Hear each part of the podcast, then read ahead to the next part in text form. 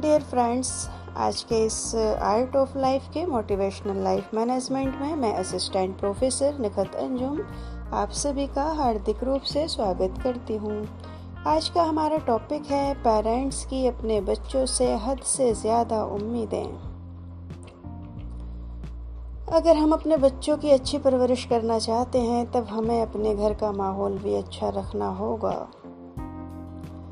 कुछ घरों में देखा जाता है कि मम्मी पापा बच्चों के सामने लड़ते झगड़ते रहते हैं। ये सोचे समझे बगैर कि बच्चों के मन पर कितना बुरा प्रभाव पड़ता है। अगर आप कैट डॉग वाली लाइफ जिएँगे तो आपके बच्चे की लाइफ कैसी होगी? पेरेंटिंग आसान नहीं होती। इस दुनिया की सबसे टफ जॉब है, लेकिन अपनी सूझबूझ से हम उसे आसान बना सकते हैं।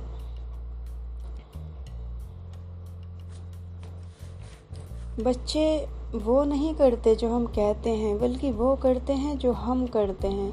संस्कार उपदेश देकर नहीं दिए जा सकते, बल्कि हमें खुद भी अच्छे संस्कारों वाला बनना पड़ता है। हर बच्चा खुद में बहुत सी खूबियाँ लेकर पैदा होता है। बस ज़रूरत होती है उसकी नेचुरल क्वालिटीज़ को डेवलप करने की, ना कि उसे किसी और के जैसा बनाने की। लेकिन हम क्या करते हैं, उस नन्ही सी जान पर अपने सपनों का बोझ लाद देते हैं। ये सोचे समझे बगैर कि वह उसको उठा भी पाएगा या नहीं। हम उसका कंपेयर अपने पड़ोसी, रिश्तेदारों और दोस्तों के बच्चों के साथ करते रहते हैं। उसके इतने अच्छे मार्क्स आते हैं और एक तुम हो, हमेशा ख़राब नंबर लाते हो। उसका ए ग्रेड आया है और तुम्हारा ज़्यादातर बी और सी आता है। वह पढ़ने में इतना तेज़ है और तुम सदा बुद्धू ही रहोगे। आपके इस तरह के अल्फाज उसको अंदर तक इतना ज़ख्मी कर देते हैं, जिसका आप अंदाज़ा भी नहीं लगा सकते। आपका हंसता, खेलता बच्चा गुमसुम रहने लगता है, वह कॉम्प्लेक्स का शिकार हो जाता है।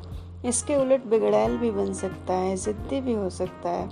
अपने बच्चों को आबाद और बर्बाद करने में आपका बहुत बड़ा योगदान रहता है। क्या आप अपने बच्चे की फ़िज़िकल और मेंटल हेल्थ को ख़राब करना चाहेंगे? नहीं ना।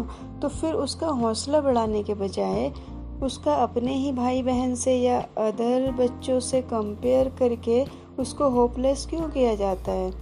आप क्यों नहीं सोचते? आपका बच्चा अगर पढ़ने में उन्नीस भी है तो अदर एक्टिविटीज़ में इक्कीस भी होगा।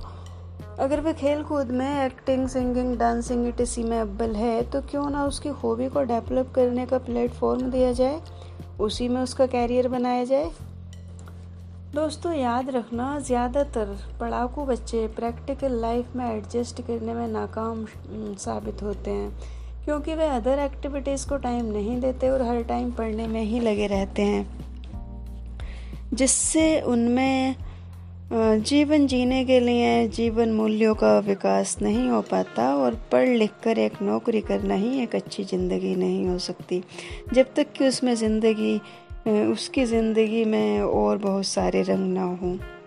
और मैं उन बच्चों को बिल्कुल पसंद नहीं करूँगी जो सारी ज़िंदगी सिर्फ़ पढ़ते ही रहें और पढ़ाई में भी कुछ खास नहीं कर पाए, बल्कि उनको पसंद करूँगी जिसने ओवरऑल डेवलपमेंट किया, पढ़ने के साथ साथ अच्छे काम किए स्किल्स को डेवलप करके अपनी क्वालिटीज़ को निखारा। बट ये सब तभी पॉसिबल है जब पेरेंट्स सपोर्ट करने वाले हों, उसका उत्साह बढ़ाने वाले हों, अपनी ख्वाहिशों को, अपने ख्वाबों को अपने बच्चों के ज़रिए पूरा करने की कोशिश ना करें। पेरेंट ये ना भूलें, बच्चों के भी अपने सपने होते हैं। उनसे उनके सपने ना छीने, उन्हें अपना बचपन जीने दें। वे बहुत नाजुक और मासूम होते हैं, उनसे उनकी मासूमियत ना छीने। Thank you